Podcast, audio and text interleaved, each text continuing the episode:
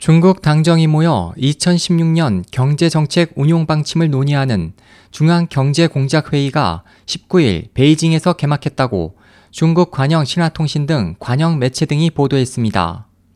보도는 중국의 올해 1월에서 9월 성장률 실적이 목표치 7%를 밑도는 6.9%에 머물러 있다면서 이번 회의에서 중국의 경기 둔화 장기화에 따른 경제 성장 목표 하향 조정과 기업 지원 등을 위한 감세 등의 경기 부양 방안이 집중 논의될 것이라고 전했습니다. 또 미국의 금리 인상과 위안화의 국제통화기금 IMF 특별 인출권 준비 통화 진입 등 국내외 경제 상황 변화에 따른 대책도 협의될 것으로 보입니다.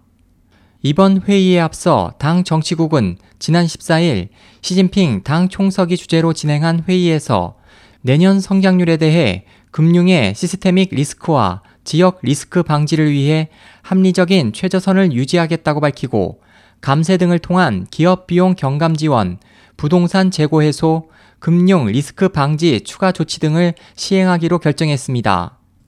그 밖에 이번 회의에서는 내년 국유기업의 인수 합병 등 재편 작업을 촉진하는 동시에 장기간 적자에 허덕이는 좀비 기업을 재편해 생산성을 높이기로 했습니다.